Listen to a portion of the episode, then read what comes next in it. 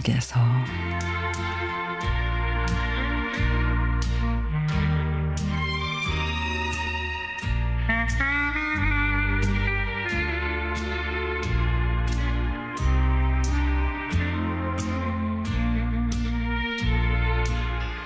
해마다 명절이 다가오면 제일 먼저 생각나는 사람 돌아가신 엄마입니다.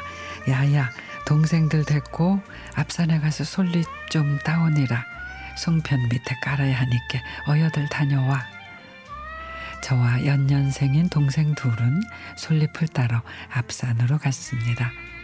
그때만 해도 어렸던 저와 동생들은 노는 게 더 재미있었고 엄마와의 약속도 가물가물 해가 붉은 노을이 되어 저 가고 있을 그 시간 야야 다들 어디 있는겨 먼 놈의 솔잎들을 얼마나 따겄다가 이리도 오래 걸리는겨 엄마가 산으로 올라와 우리들을 부르는 소리가 들립니다.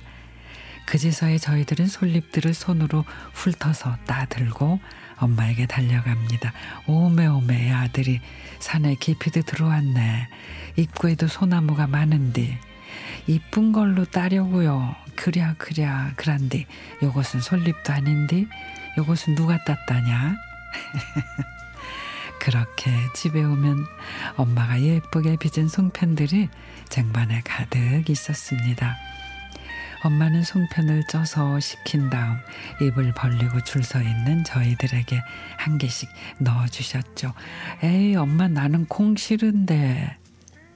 그때는 왜 그렇게 깨송편이 맛있고 좋았던지 서로가 깨송편 찾아 먹는다고 한 입씩 베어 물고는 안 먹고 하다가 엄마한테 엄청 혼나기도 했죠.